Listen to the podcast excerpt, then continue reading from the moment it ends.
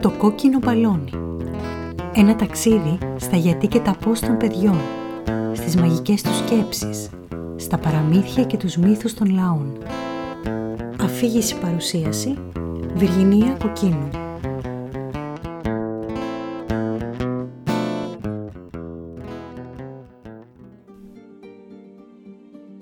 Ο Τιτάνας Κρόνος, γιος της Γέας και του Ουρανού, αν και μικρότερος από τα αδέρφια του, ήταν ο πιο δυνατός και ο πιο πανούργος. Λένε πως κατάφερε να διώξει τον πατέρα του από το θρόνο του κόσμου και να γίνει αυτός βασιλιάς. Επειδή όμως φοβήθηκε ότι θα πάθει το ίδιο από τα παιδιά του, όταν παντρεύτηκε τη Ρέα και έκανε μαζί της παιδιά, τα έτρωγε. Η Ρέα υπέφερε ξέροντας ότι τα παιδιά της βρίσκονταν στην κοιλιά του άντρα της. Έτσι, όταν γέννησε τον Ποσειδώνα, αντί να του δώσει να καταπιεί το θεϊκό βρέφος, του έδωσε τυλιγμένο στα σπάργανα ένα νεογέννητο λογάκι. Κατόπιν, για να μην ακούσει ο φοβερός πατέρας του στο κλάμα του μωρού, η Ρέα το έβαλε να μεγαλώσει ανάμεσα σε ένα κοπάδι πρόβατα. Τα βελάσματά τους κάλυπταν τις φωνές του. Ανέθεσε μάλιστα την ανατροφή του στην ύμφη Άρνη. Κάποια μέρα που ο Κρόνος πέρασε από εκεί, επειδή όλο και του φαινόταν πως άκουγε αιμορρουδίστικο κλάμα, ρώτησε την Άρνη αν υπήρχε κοντά κάποιο μωρό. Μα αυτή του απάντησε κοροϊδευτικά. «Πώς θέλεις να βρεθεί μωρό εδώ πέρα, Ποιος θα το γεννούσε, οι κατσίκες και οι προβατίνες ή εγώ που μανίπαντρη κοπέλα; Έτσι ο Κρόνος έφυγε ντροπιασμένος. Όμως στο εξής η Άρνη είχε συνέχεια το νου της, μήπως φανεί ξαφνικά ο φοβερός Τιτάνας στα μέρη της και ανακαλύψει το παιδί. Αν συνέβαινε κάτι τέτοιο, και όπως η Δόνας θα βρισκόταν αστραπιαία στο τεράστιο στομάχι του, μα και η ίδια δεν θα είχε καλύτερο τέλος, γι' αυτό κάλεσε τους τελχίνες, θεότητες παρόμοιες με τους κουρίτες της Κρήτης, που προστάτευαν το Δία. Κάθε φορά που ο νεογέννητος έκλαιγε, οι άγριοι τελχίνες άρχιζαν να χορεύουν, να βγάζουν κραυγές και να χτυπούν τα δώρατά τους πάνω στη γη.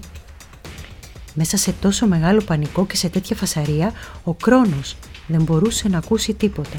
Μαζί με τους τελχίνες ανέλαβε τη φροντίδα του θεϊκού βρέφους και η ωκεανίδα Καφύρα, μετά από παράκληση της θείας της Ρέας. Λένε πως οι θεϊκοί δαίμονες χάρισαν στον Ποσειδώνα το παντοδύναμο όπλο του, την Τρίαινα. Ο Ποσειδώνας τα πρώτα χρόνια της ζωής του βοήθησε τα αδέρφια του έτσι ώστε να βγάλουν από τη μέση τον πατέρα τους και τους υπόλοιπους τιτάνες και να πάρουν την εξουσία στα χέρια τους. Μετά από αυτό, οι τρεις γη του Κρόνου αποφάσισαν να μοιράσουν τον κόσμο. Με πρόταση του Δία χώρισαν τον κόσμο σε τρεις επικράτειες, τον ουρανό, τη θάλασσα και τον κάτω κόσμο. Ο Όλυμπος και η γη έμεναν κοινοί τόποι για να τους επισκέπτονται όποτε ήθελαν. Επειδή και οι τρεις ήθελαν τον ουρανό και κανένας φυσικά δεν ήθελε να βασιλεύει για όλη του τη ζωή στον Άδη, έκαναν κλήρωση. Ο Δίας τράβηξε πρώτος και του έλαχε η βασιλεία του ουρανού. Ο Ποσειδώνας τράβηξε δεύτερος και του έτυχε η θάλασσα. Και ο Πλούτονας, ο Πλούτονας αναγκάστηκε να αποδεχτεί τη μοίρα του και να αποτραβηχτεί στο σκοτεινό του βασίλειο. Από τότε ο Ποσειδώνας ζει μέσα στο νερό, παρέα με αγαπημένα πλάσματα όπως συνηρίδες. Όταν όμως θυμώνει, ανακατεύει με την τρίενά του το νερό και έρχονται οι φουρτούνες.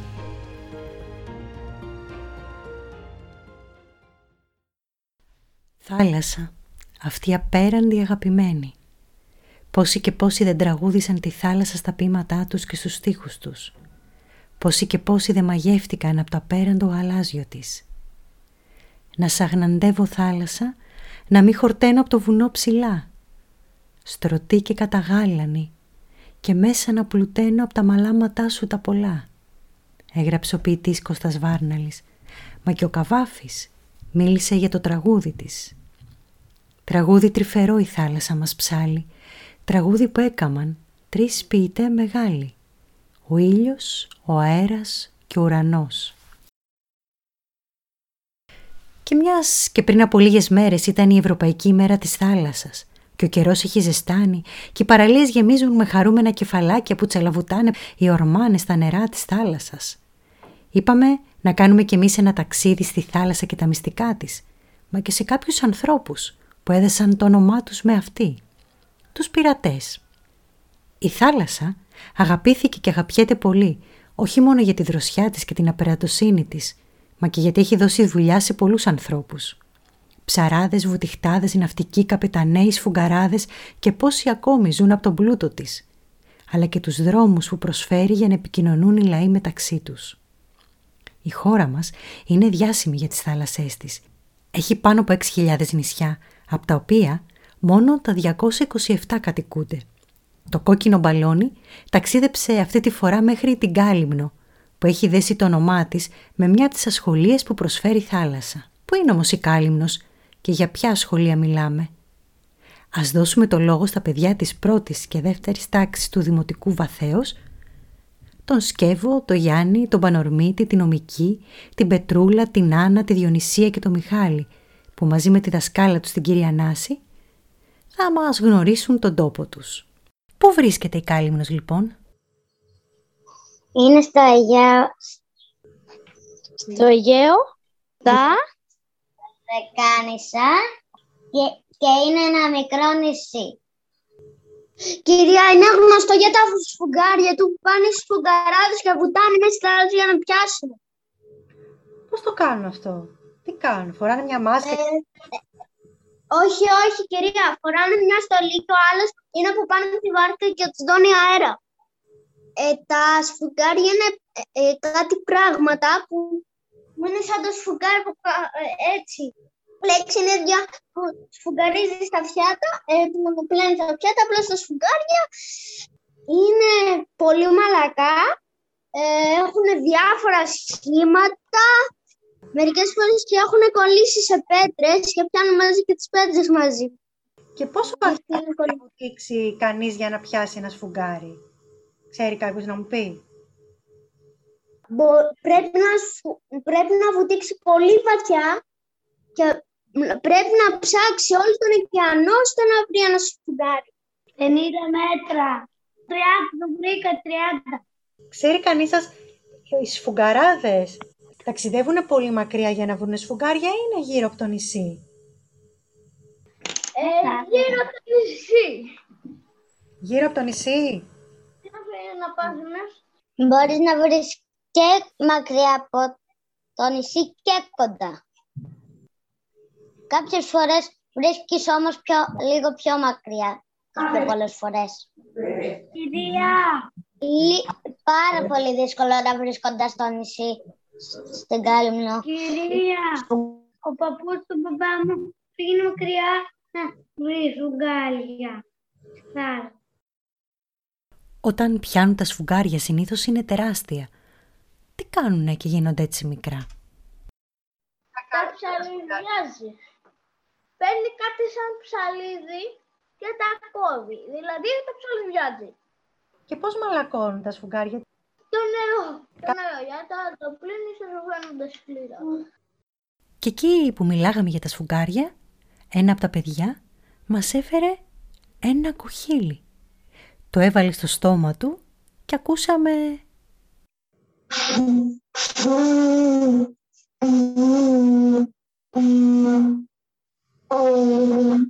Πώς σφυράνε, ε, βάζεις μέσα τα χιλιά σου έτσι, Μαθήσα, δυνατά. Απλώς πρέπει να έχεις δυνατή ανάγκη. Και, και το κοκκίλι που σφυράει το λένε μάτι. Μάτι. Χόχο το λένε. Χόχο, ορίστε πόσα ονόματα. Εγώ δεν ήξερα ούτε το μάτι ούτε το χόχο. Εγώ νομίζω το λένε μπουρού, το λέτε καθόλου μπουρού.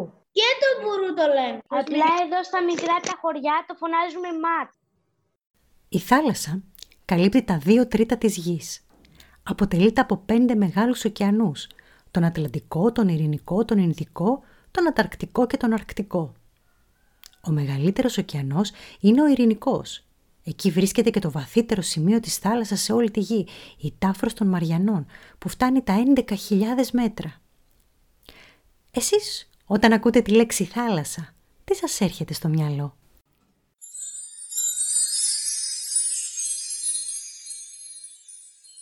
Όταν ακούω λέξη θάλασσα, το πρώτο πράγμα που σκέφτομαι ε, καρα, ε, καράβια, ναι, ψάρια, ε, ξυφίες, ε, κοχύλια, σφουγγάρια, ε, ε, να, οι, κολυ, οι κολυμπητές που με το ψαρατούφικο που πάνε και πιάνουν ψάρια. Που είναι έτσι με το βροχοτογοβέδι, λες αβάτραχη. Όταν είναι καλοκαίρι πρέπει να κάνω μπάνιο.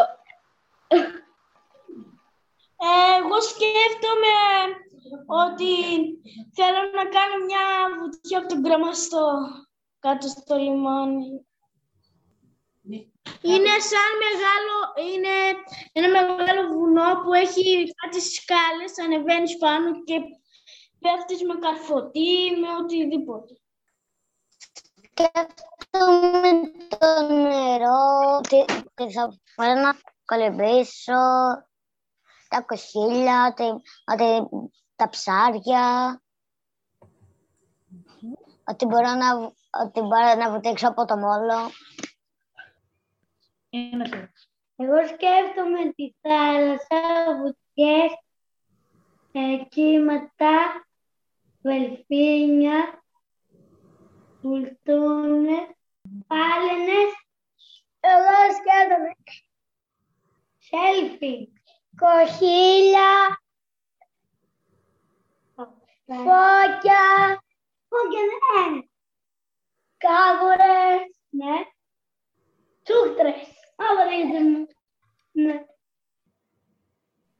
Εγώ κυρίως σκέφτομαι θάλασσα, να κολυμπάνε ανθρώποι μέσα, κοχεία, σκάφη που να πηγαίνουν κουραζιέρες ανθρώπους, μικρά βεφίνια, μπάνιο, κακαρίες. Όταν κοιτάζουμε τη θάλασσα, τι χρώμα έχει; Κυρία, εγώ όταν την κοιτάζω και έχει ήλιο είναι μπλε, όταν είναι βράδυ είναι γαλάζο-πράσινη και όταν είναι λίγο απόγευμα είναι πράσινη. Είναι τρία χρώματα απλώς κάθε ώρα. Αντί για μπλε, από ό,τι ξέρω, είναι γαλάζιο.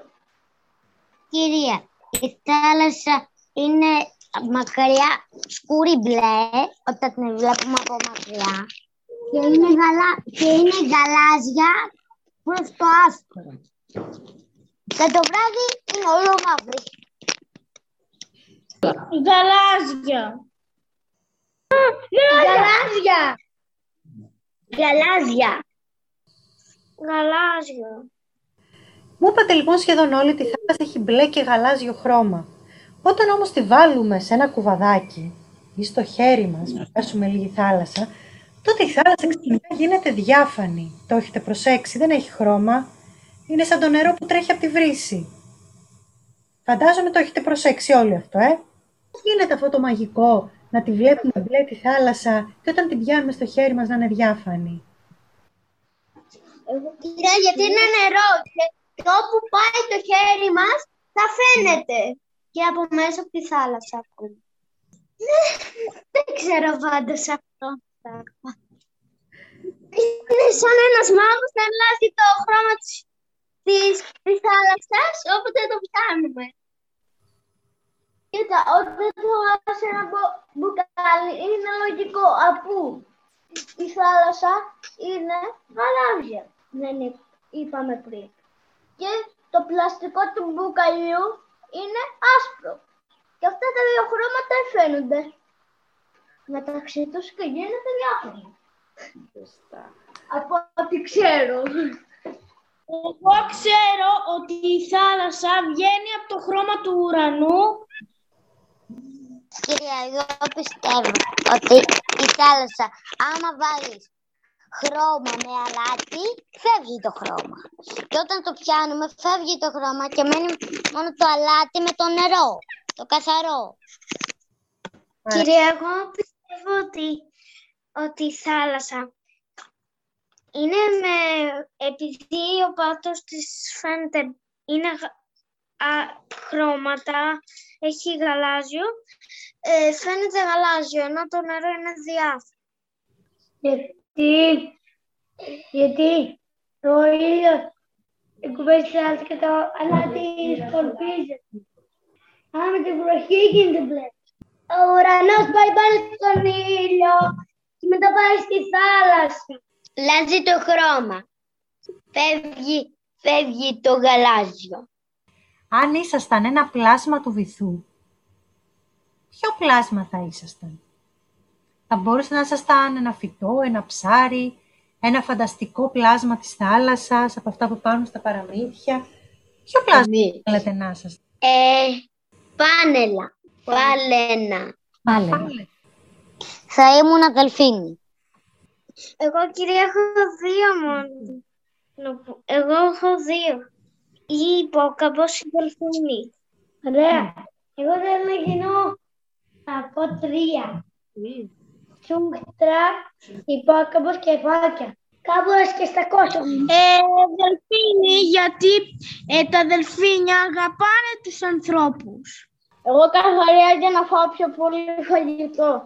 Γιατί ο καρχαρίας τρώει τα ψάρια. Και τα ψάρια είναι μέσα στη θάλασσα και ο καρχαρίας. Ε, θα ήθελα να είμαι ένα δελφινό σαν κολυμπάω γρήγορα και να σώσω ζωές ανθρώπων.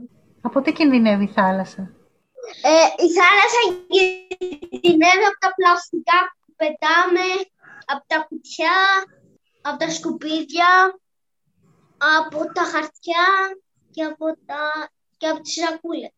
Κοίτα, από, από όλα τα σκουπίδια που πετάνε άνθρωποι πρώτα γιατί τα μολύζουν και τη βρωμίζουν. Από τα απόβλητα, ε, από τα κουτσιά που, ε, που πετάνε άλλοι ανθρώποι, ε, από τις βρωμιές, τα πετρέλαια.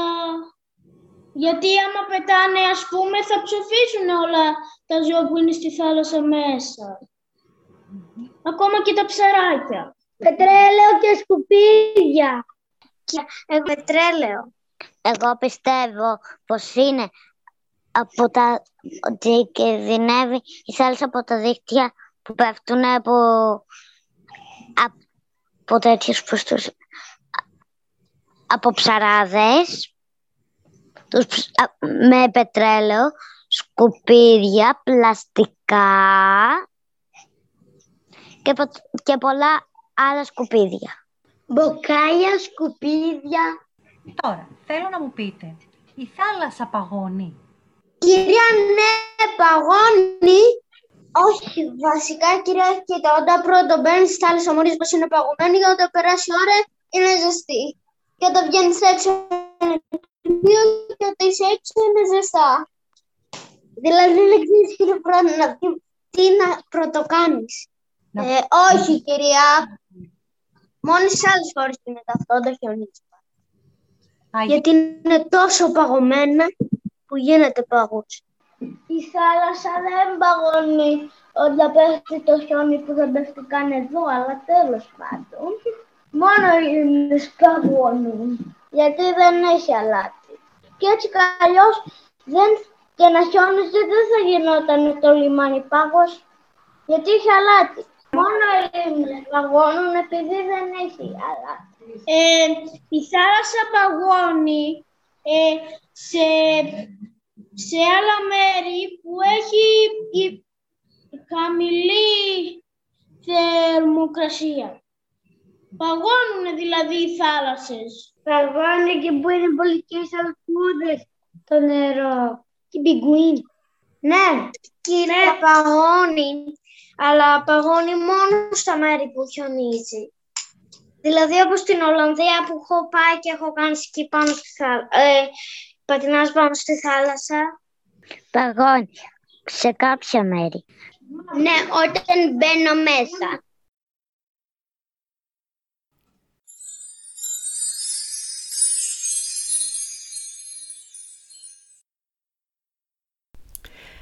Τελικά η θάλασσα τι χρώμα έχει; Αν και πολλοί πιστεύουν ότι η θάλασσα είναι μπλε γιατί το νερό αντανακλά το μπλε του ουρανού, αυτό δεν είναι και τόσο αλήθεια.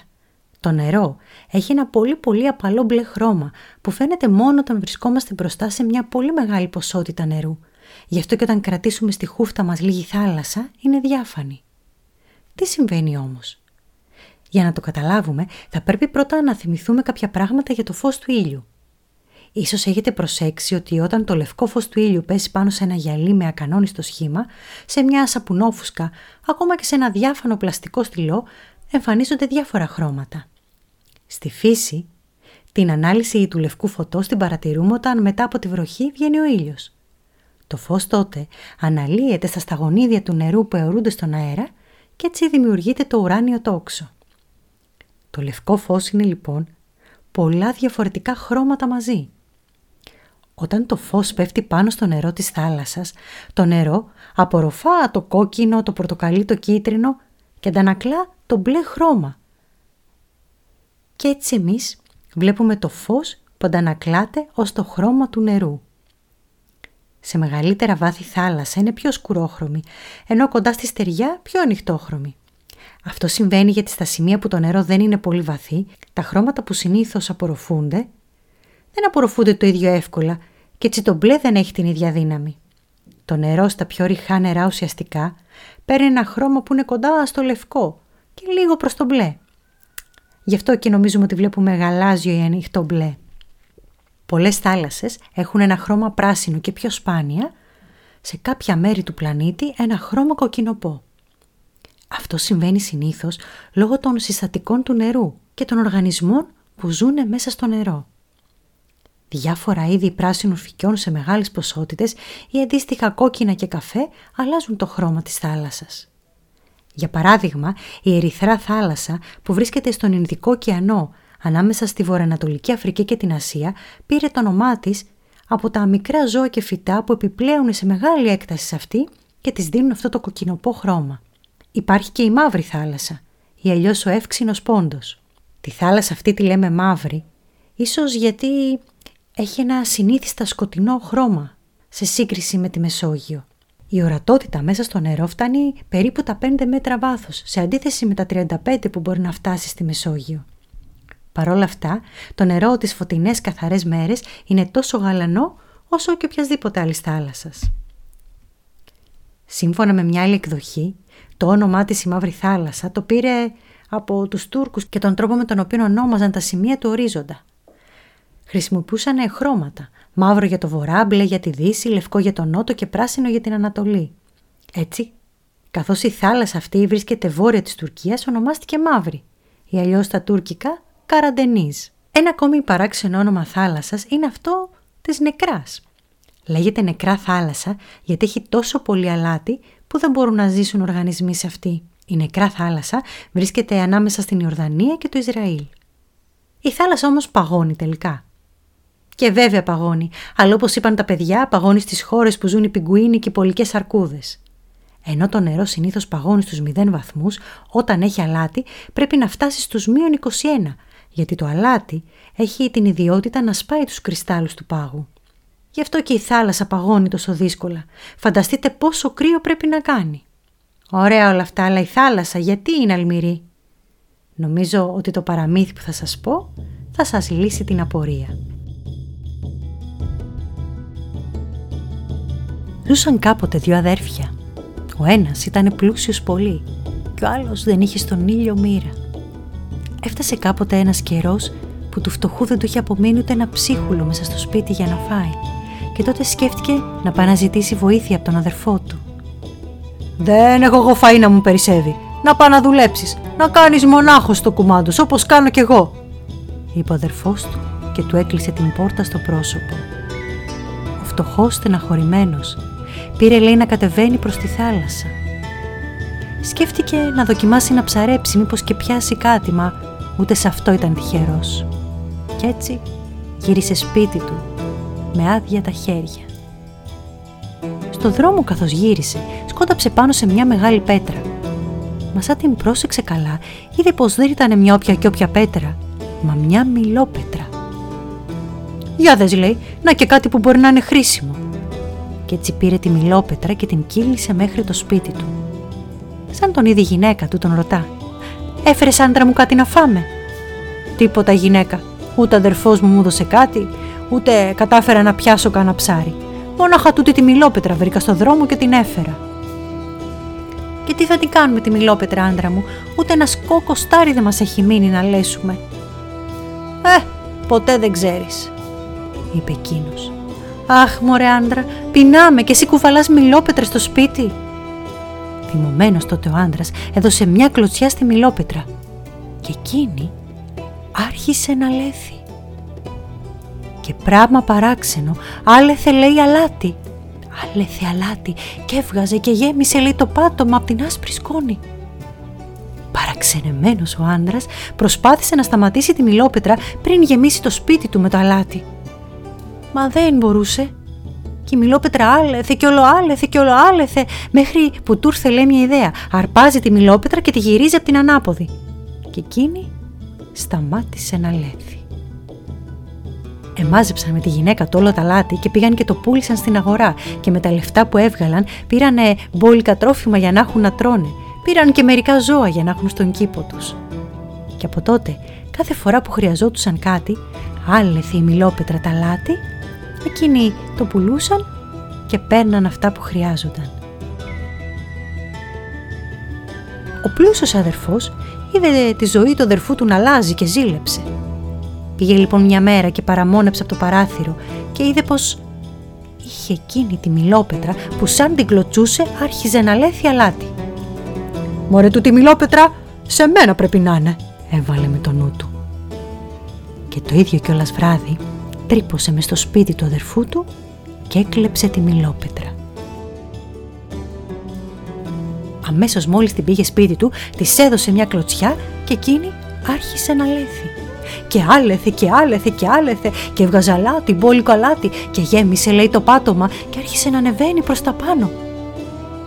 Και ο άνθρωπος που στην αρχή ήταν χαρούμενος που είχε τόσο πολύ αλάτι να πουλήσει, άρχισε τώρα να τρομάζει. Τι θα το έκαμε το σαλάτι; Και οι τείχοι του σπιτιού του άρχισαν να τρέμουν και να ραγίζουν. Έπρεπε να το σταματήσει. Μα δεν είχε την υπομονή να κάτσει να δει πως ο αδερφός του σταματούσε τη μιλόπετρα και τώρα δεν ήξερε τι να κάνει. Τρομαγμένος λοιπόν πήγε μέχρι την πόρτα, την άνοιξε και έσπρωξε τη μιλόπετρα έξω. Μα καθώς το σπίτι του ήταν ψηλά στο λόφο, η μιλόπετρα άρχισε να κυλάει και κυλούσε, κυλούσε, κυλούσε, κυλούσε μέχρι που βρέθηκε λέει στην άκρη του γκρεμού πάνω από τη θάλασσα. Και εκεί έδωσε μια και βρέθηκε μέσα στο νερό. Τη μιλόπετρα κανείς δεν την αναζήτησε ξανά. Μα λένε πως από τότε η μιλόπετρα είναι στον πάτο της θάλασσας και συνεχίζει και γυρίζει και βγάζει αλάτι. Γι' αυτό και η θάλασσα που κάποτε το νερό της ήταν καθάριο και δροσερό για να το πίνουμε έγινε αλμυρή.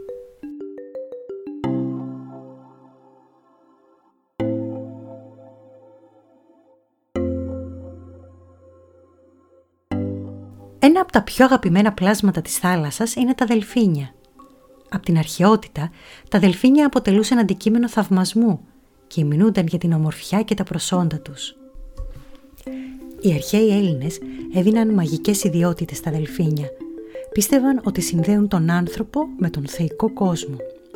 Έτσι, ο θεός Ποσειδώνας, η θεά Αμφιτρίτη και οι κόρες του Ινηρίδες απεικονίζονταν πλησιωμένοι από δελφίνια – Σύμφωνα με τον Όμηρο, ο Οδυσσέας φορούσε φυλαχτά με παραστάσεις δελφινιών, ενώ και η ασπίδα του είχε πάνω ένα μεγάλο δελφίνι. Με τον τρόπο αυτό τιμούσε το δελφίνι που είχε σώσει τη ζωή του γιού του του τηλέμαχου σε νεαρή ηλικία όταν κινδύνεψε να πνιγεί. Οι Έλληνες πίστευαν ότι τα δελφίνια ήταν κάποτε άνθρωποι και διατηρούσαν κάποια από τα ανθρώπινα χαρακτηριστικά τους – Γι' αυτό το λόγο πίστευαν ότι αν σκότωνες ένα δελφίνι, διέπρατες σε ένα πολύ σοβαρό έγκλημα. Απ' την άλλη πλευρά όμως οι Θράκες εμπορεύονταν το δέρμα, το λίπος και τα δόντια των δελφινιών, κάτι που στην υπόλοιπη αρχαία Ελλάδα τιμωρούνταν με βαριές ποινές. Σύμφωνα με την ελληνική μυθολογία, τα δελφίνια δημιουργήθηκαν από το θεό Διόνυσο, ο οποίος γυρνώντας από την Άξο πιάστηκε εχμάλωτος από τυρίνιους πειρατές. Όταν οι ναύτες αποφάσισαν να τον πουλήσουν ως σκλάβος στα παζάρια της Ανατολής, εκείνος χρησιμοποιώντας τις θεϊκές τους δυνάμεις, μετέτρεψε τα κουπιά σε φίδια, άφησε κλιματαριές να φυτρώσουν στο κατάρτι, κρασί ξεχύλει από τα μπάρια, ενώ μια εκοφαντική, εκστατική μουσική ακουγόταν. Οι ναύτες τρόμαξαν πάρα πολύ και τρόμαξαν ακόμα περισσότερο όταν είδαν τον καπετάνιο να μετατρέπεται σε λιοντάρι, τρομοκρατώντας και οδηγώντας τους να πηδήξουν από το πλοίο στη θάλασσα. Ο Θεός έσωσε μόνο όσους το μετάνιωσαν για την πράξη τους και τους μεταμόρφωσε σε δελφίνια.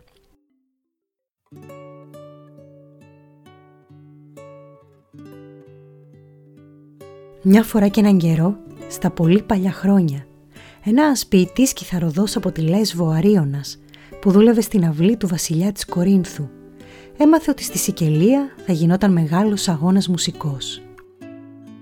Έφυγε αμέσως και έφτασε στο νησί λίγες μέρες πριν από τον αγώνα. Από όλα τα μέρη είχαν μαζευτεί εκεί. Ποιητές, μουσικοί, φημισμένοι και άγνωστοι, νέοι και γέροι, άλλοι με λύρες, άλλοι με φλογέρες, όλοι μάστοροι στην τέχνη τους. Ο Αρίωνας όμως τους νίκησε όλους. Με το τραγούδι του μάγεψε όσους τον άκουσαν, ακόμα και τους πιο μεγάλους αντιπάλους του. Τους τραγούδισε για την άνοιξη και την αγάπη, για τους ήρωες. Τους έκαμε για μια στιγμή να νιώσουν όλα τα όνειρα. Κι έτσι όλοι γονάτισαν μπροστά του και του έδωσαν το χρυσό στεφάνι της νίκης. Του χάρισαν πλούτη πολλά και όταν θέλησε να φύγει αρμάτωσαν ένα καράβι μόνο για αυτόν και με δάκρυα στα μάτια του ευχήθηκαν ευτυχία, δόξα και χαρά. Ο Αρίωνας ξεκίνησε το ταξίδι της επιστροφής με το πλοίο για την Κόρινθο. Στεκότανε στην πρίμη, σκεφτότανε εκείνο το διαγωνισμό που είχε κερδίσει και βλέπε την κυτρινόχρηση γη να χάνεται στον ορίζοντα. Κάποια στιγμή βλέπει μπροστά του τους ναύτες όλους μαζεμένους με τα χέρια σταυρωμένα και τον κοίταζαν με μάτια σκληρά γεμάτα έχθρα. Είχαν αποφασίσει να το ληστέψουν και να τον πετάξουν στη θάλασσα. «Τι θέλετε από μένα» τους ρώτησε. «Πολλά πράγματα θέλουμε και πρώτα-πρώτα θέλουμε να σε ρίξουμε στη θάλασσα». «Μα τι σας έκανα» ρώτησε πάλι ο Αρίωνας. «Αν ζητάτε χρήματα, να, εκεί στα πόδια σας είναι τα δώρα που μου χάρισαν οι πατριώτες σας. Εκεί έχει στολίδια, χρυσάφια και πλούσια ρούχα. Δικά σας είναι. Τι τα θέλω εγώ; Τη ζωή μου όμως αν μου την πάρετε. Τι θα κερδίσετε». «Πες καλύτερα τι θα κερδίσουμε αν σου την αφήσουμε», φώναξε άγρια ένας άλλος. «Ζωντανός μπορεί να μας μαρτυρήσει στο πρώτο λιμάνι που θα ράξουμε και να μας στείλει στην κρεμάλα. Πεθαμένος όμως στα βάθη της θάλασσας, τι κακό μπορείς να μας κάνεις». Άρχισαν όλοι οι ναύτες να φωνάζουν μαζί. Να τον φάν τα ψάρια, να τον πνίξουν τα κύματα, να τον θάψουν τα φύκια. Ποιος θα το μάθει; Πήδα μονάχος σου τραγουδιστή, μη σε ρίξουμε με τα χέρια μας στο νερό. Ο Αρίωνας τους κοίταζε μαζεμένους εμπρός του, που φώναζαν και φοβέριζαν, ενωμένοι όλοι εναντίον του. Μπρος του απλωνόταν η θάλασσα ήσυχη, απέραντη, με ομορφιά αιώνια. Τότε, τότε ξέχασε τους ανθρώπους και το πόσο σκληρή ήταν. Και αποφάσισε, αποφάσισε να κάνει αυτό που αγαπούσε πιότερο απ' όλα. Αν ήταν αυτή η τελευταία φορά που στεκόταν εκεί πάνω ελεύθερος.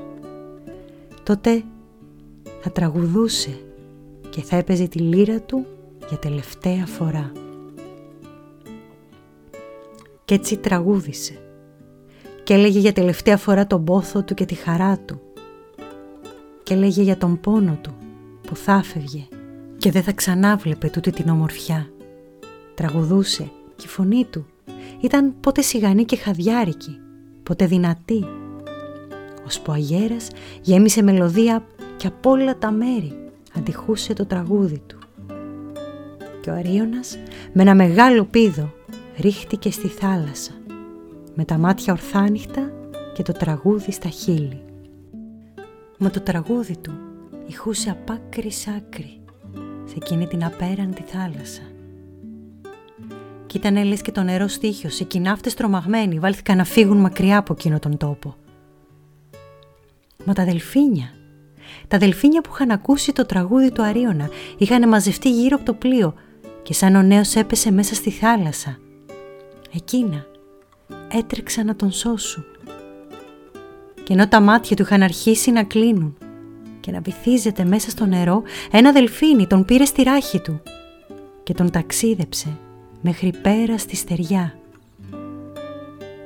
Ο Αρίωνας βγήκε στο ακροτήρι Τέναρο, στη νότια Πελοπόννησο και λένε πως από εκεί γύρισε πίσω στην Κόρινθο με τα πόδια.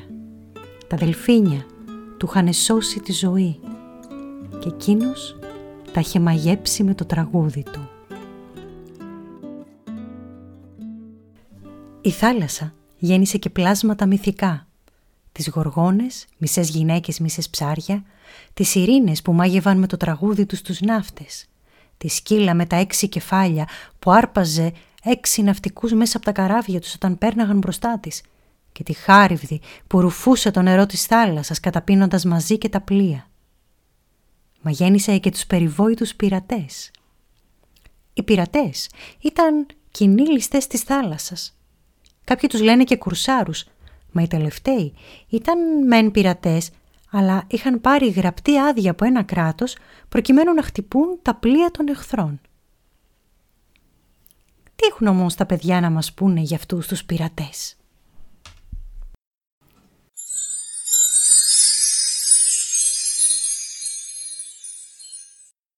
Όταν ακούτε τη λέξη πειρατής, τι σας έρχεται στο μυαλό; Κυρία, ότι κλέβουν τις αυρούς Κυρία, και ξέρουμε ότι υπάρχουν πραγματικοί πειράτες. Πηγαίνουν στο εξωτερικό που έχουν πολλούς θησαυρούς και τους τα παίρνουν. Υπάρχουν θησαυροί και τους πάνε οι πειρατές και τους παίρνουν. Ε, τι άλλο. Συγχάρτουν να πολεμήσουν για να πάνε το θησαυρό. Πάλι με θυμίζει. Και το καράβι και ο παπαγάλος και τα ένα μάτι. Όχι, όχι, υπάρχουν. Έχει η Τουρκία. Δύο μέτρα σκεφτόμαι ότι υπάρχουν σε κάποια μέρα, ας πούμε, σαν την Τουρκία. Και υπήρχαν εδώ πέρα, υπήρχαν πιο παλιά. Τα παλιά τα χρόνια. Δεν υπάρχουν τώρα. Κυρία, εγώ σκέφτομαι μια ταινία που είχα δει. Ο Τζεκ Σπάρο και σκέφτομαι και ότι κάποτε τα παλιά τα χρόνια είχε και εδώ πέρα και τώρα έχει ακόμα στην Αφρική. Ε, εγώ σκέφτομαι ότι οι πειρατές είναι κάτι κακοί ανθρώποι που ανεβαίνουν πάνω στο καράβια και θέλουν να σκοτωθούν και τους άλλους ανθρώπους και να, να, πώς να το πω, και να τους πάρουν. Παίρνουν λεπτά. Πειρατές, κάποτε ήταν μόνο άντρες ή και γυναίκες πειρατίνες. Μοναχοί. Μόνο άντρες. Ναι. Υπήρχαν και πειρατίνες. Δεν υπήρχαν μόνο πειρατές. Και τα δύο εγώ νομίζω, κύριε. Εγώ λέω ότι τα παλιά του χρόνια υπήρχαν και άντρες και γυναίκες σε κάποια πλοία. Σε κάποια όχι. Ναι, ναι. Σε όλα τα καράβια. Σε όχι. Ξέρεις κάποιο διάσημο πειρατή, κάποιο όνομα πειρατή; Κάτερχουπ. Κάτερχουπ. Και ξέρω και όνομα πειρατή. Jack Sparrow. Από μια ταινία που βλέπα εγώ και η μαμά. Το περάσα. Ε, εγώ ξέρω τρεις. Για πες. Ε, ο κάθε που είπαμε ο Jack Sparrow και ο James που ήταν μαζί με τον Κατέρ Κουκ. Πώς λέγεται, με κιόλας. Εγώ ξέρω δύο.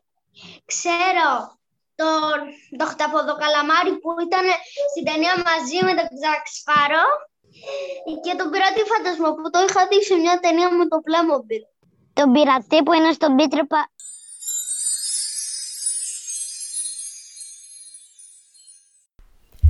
Οι πιο φοβεροί πειρατές ήταν οι Σαρακινοί και οι Μαλτέζοι που ταξίδευαν στις θάλασσες από τον 15ο στον 18ο αιώνα. Πειρατές δεν ήταν μόνο άντρες, υπήρχαν και πειρατίνες όπως η Mary Reed, η Anne Bonny, η Grace O'Malley. Κάποιες κατάφεραν να γίνουν αρχηγοί τρανοί, μεταμφιεσμένοι σε άντρες. Πιο διάσημες υπήρξαν οι δυο Αγγλίδες που πολέμησαν η μια στο πλευρό της άλλης, η Anne Bonny και η Mary Reed.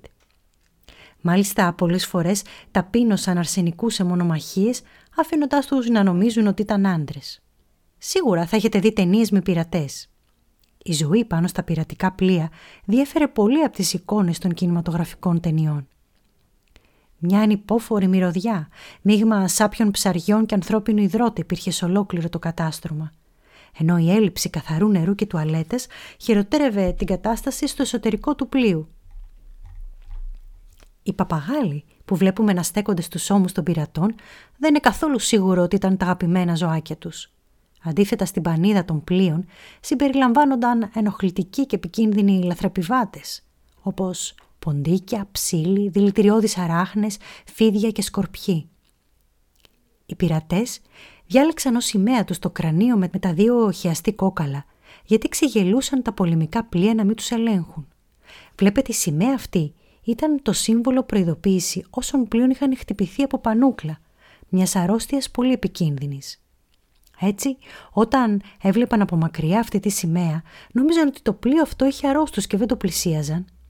Αυτό βέβαια στην αρχή, γιατί σιγά σιγά έμαθαν όλοι τα κόλπα των πειρατών και το παιχνίδι άλλαξε.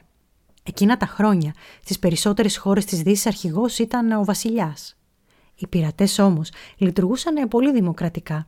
Είχαν το δικαίωμα να εκλέξουν ή να αλλάξουν τον αρχηγό τους. Ο καπετάνιος ήταν κατά κανόνα ένας πολύ καλός πολεμιστής, τον οποίον εμπιστεύονταν τυφλά την ώρα της μάχης. Ένας από τους πιο γνωστούς πειρατές ήταν ο φοβερός Μαυρογέννης. Συνήθιζε να πλέκει στις κοτσίδες της εντυπωσιακής γενιάδας του φυτίλια, για να τα έχει εύκαιρα όταν χειριζόταν τα κανόνια του πειρατικού του.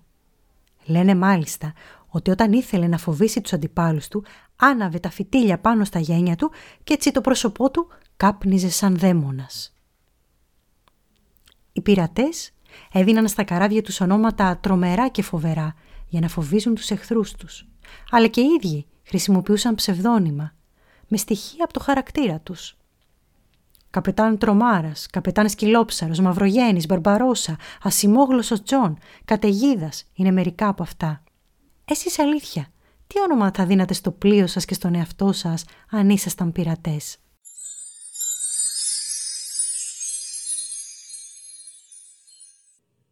Εγώ το πλοίο μου θα το ονόμαζα κεραυνό. Εγώ καπετάν τρομάρας, αυτό τώρα μου ήρθε στο μυαλό και το καράβι μου κεραυνός. Ατρόμητη. Ωραία. Φιλίππε. Κεραυνό. Ρομπένικο. Και το πλοίο σου; Αστραπή. Θα με λέγανε κακούρια και το πλοίο μου θα το λέγανε το φάντασμα πλοίο. Το όνομά μου θα με έλεγαν φοβερή. Όχι ακριβώς, αλλά τέλο πάντων. Και το πλοίο σου πώς θα το λέγανε; Cartoon Cat. Η Cartoon Cat είναι σαν μια γάτα που μοιάζει σαν άνθρωπος, αλλά είναι πολύ μεγάλη και τα χέρια της είναι λίγο, ε, πώς να το πω, είναι λίγο μακριά. Μπορεί να, ας πούμε, αν είναι δύο ορόφοι, μπορεί τα, το, το, τα χέρια της ή τα πόδια της να, ε, να, ας πούμε, έχει έναν άνθρωπο από πάνω και ακούει τη μυρωδιά του και το χέρι της μπορεί να φτάσει μέχρι τον άνθρωπο. Μαύρο κρανίο θα τον όνομαζα το πλοίο μου και εμένα θα με λέγανε καπιτάν Μπλακ. Λοιπόν, εγώ το, το καράβι μου θα το ονόμαζα Άγρια Δελφίνια, γιατί θα μπορούσα να πλέον πολύ γρήγορα το καράβι μου, ώστε να κινούμε γρήγορα. Και το όνομά μου, νομίζω ότι θα μπορούσα να εντοπίσω όλους τους θησαυρούς πολύ γρήγορα και από πολύ μακριά θα έλεγα ότι είναι η καπετάν ανοιχτομάτα. Καρύπη. Ο πειρατής. Καρύπη. Και το πλοίο σου πώς θα το λέγανε; Κελιδόνι.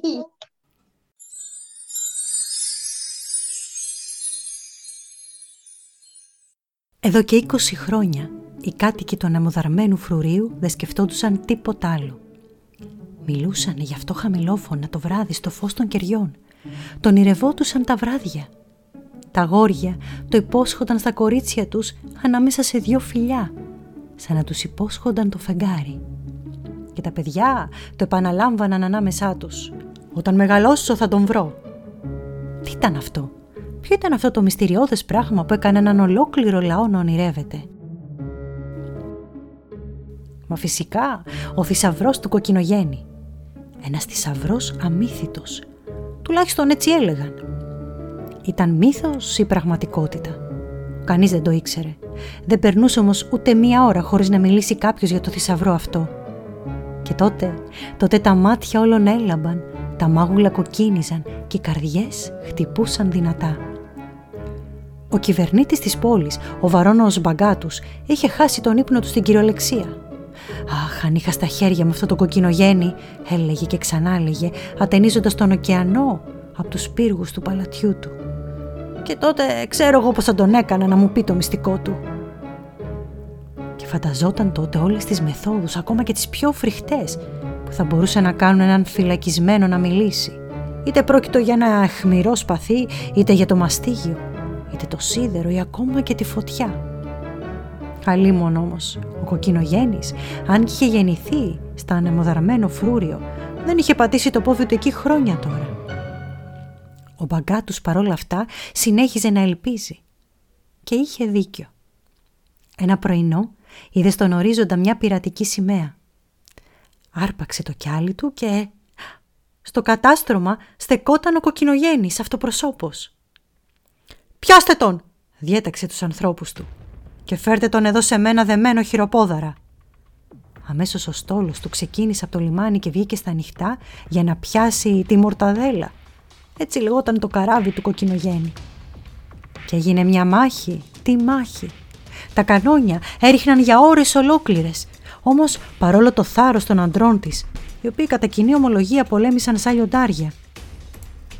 Η Μορταδέλα έχασε τη μάχη μπροστά στον αριθμό των αντρών του στόλου του μπαγκάτους. Κι έτσι ο κοκκινογέννης βρέθηκε αλυσοδεμένος στις φυλακές εκείνου του φρουρίου. Αντίθετα με ό,τι συνηθιζόταν, δεν τον κρέμασαν.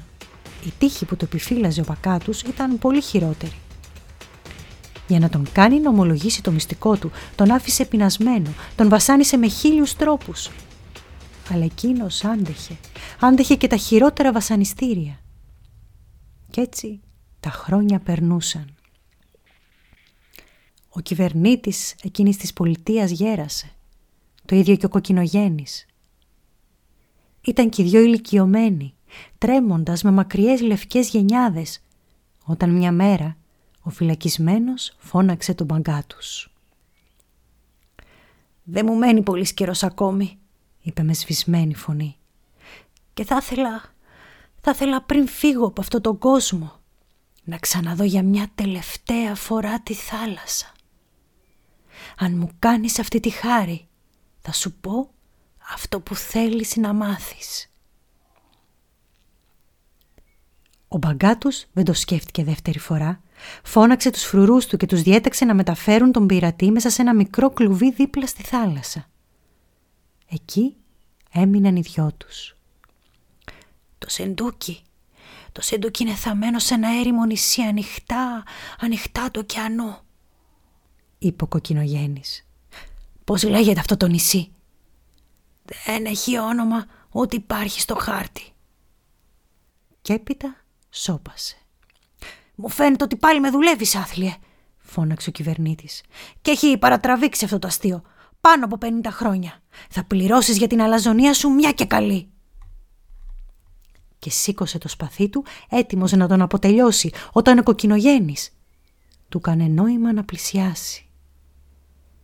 Στη γενιάδα μου, του ψιθύρισε στο αυτί πριν ξεψυχήσει. Ο μπαγκάτους, σαστισμένος, έμεινε για λίγο να κοιτάζει το πρόσωπο του πτώματος, προσπαθώντας να καταλάβει το νόημα των λέξεών του. Εξέτασε τη γενιάδα από όλες τις πλευρές, χωρίς να μπορεί να διακρίνει κάτι το ιδιαίτερο, και ήταν έτοιμος να πει ότι ο πειρατής τον είχε κοροϊδέψει και πάλι. Όταν του ήρθε στο μυαλό μια ιδέα.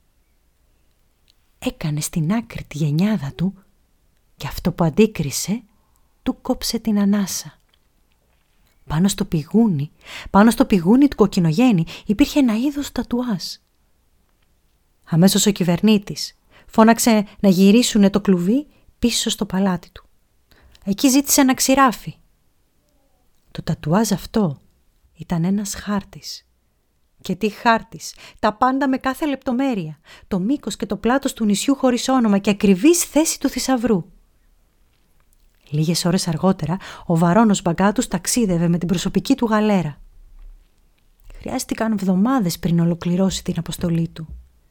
Αντιμετώπισε θύελες, μια μάλιστα ακόντεψε να τους σκοτώσει. Έπειτα ξέσπασε μια επιδημία χολέρας και ξέκανε ένα μεγάλο μέρος του πληρώματός του. Ενώ ο ίδιος γλίτωσε παρατρίχα. Τίποτα όμως, τίποτα δεν μπορούσε να τον κάνει να ξεχάσει αυτό που είχε γίνει ο λόγος της ζωής του. Να βρει τον μυθικό θησαυρό του κοκκινογέννη. Και κάποια στιγμή το νησί φάνηκε. Ήταν μικροσκοπικό. Ένας βράχος φυτεμένος στη μέση του ωκεανού με ελάχιστη βλάστηση στην κορφή του. Μοναδικοί κάτοικοι, χιλιάδες θαλασσοπούλια και ονόβιες χελώνες. Ο μπαγκάτους και το πλήρωμά του βγήκαν στη στεριά.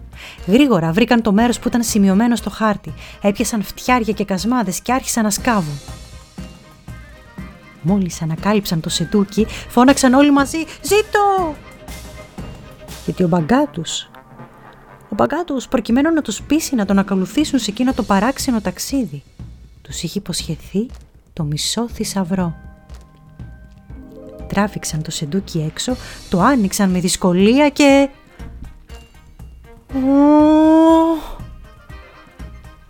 Δεν κάνετε λάθος. Αυτό σίγουρα δεν ήταν η κραυγή ενθουσιασμού. Βλέπετε, αντί για χρυσό και διαμάντια, το σεντούκι είχε μέσα λουκάνικα και μπέικον. Μα πώς ήταν δυνατό; Πώς ήταν δυνατό ο θησαυρός που τόσα χρόνια ονειρεύονταν. Να είναι λουκάνικα και μπέικον. Μα είναι απλό. Τον θησαυρό αυτό τον είχε κερδίσει ο κοκκινογέννης όταν κατέλαβε τη μορταδέλα, το πλοίο του. Το πλοίο αυτό όμως ήταν εμπορικό και μετέφερε αλλαντικά. Όταν ο κοκκινογέννη κατέλαβε το πλοίο, μοίρασε τα αλλαντικά που δεν άξιζαν και πολύ στους ναύτες του. Ο ίδιος είχε κρατήσει τα καλύτερα κομμάτια. Μα καθώς ήταν πάρα πολλά για να τα φάει όλα μαζί, τα είχε κρύψει για να έχει να φάει κάτι στο μέλλον αν πεινάσει. Τότε βέβαια δεν ήξερε ότι θα έμενε μισό αιώνα στη φυλακή. Για τον μπαγκά τους όμως, το σοκ ήταν τεράστιο. Όχι τίποτα άλλο, αλλά συχαινόταν και τα αλλαντικά. «Μπορείτε να τα πάρετε όλα», είπε στο πλήρωμά του και πήγε και κάθισε δίπλα στη θάλασσα. Και εκεί τον έπιασαν τα κλάματα.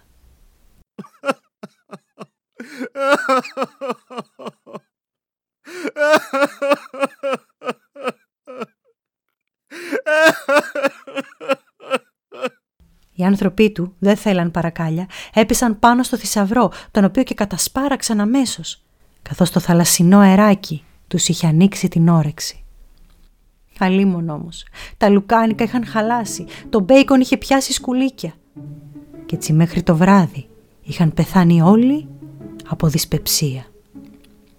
Και ο κυβερνήτης έμεινε μόνος του πάνω στο έρημο νησί, παρέα με τα πουλιά, τις χελώνες και το καταστραμμένο του όνειρο. Ιστορία δεν λέει πόσο καιρό έζησε ακόμη Σίγουρα όμως όχι πολύ, μια και ήταν μεγάλος. Ήταν όμως εκείνος ο καιρός αρκετός για να μετανιώσει που είχε περάσει μια ολόκληρη ζωή κυνηγώντας ένα όνειρο με τη μορφή λουκάνικου.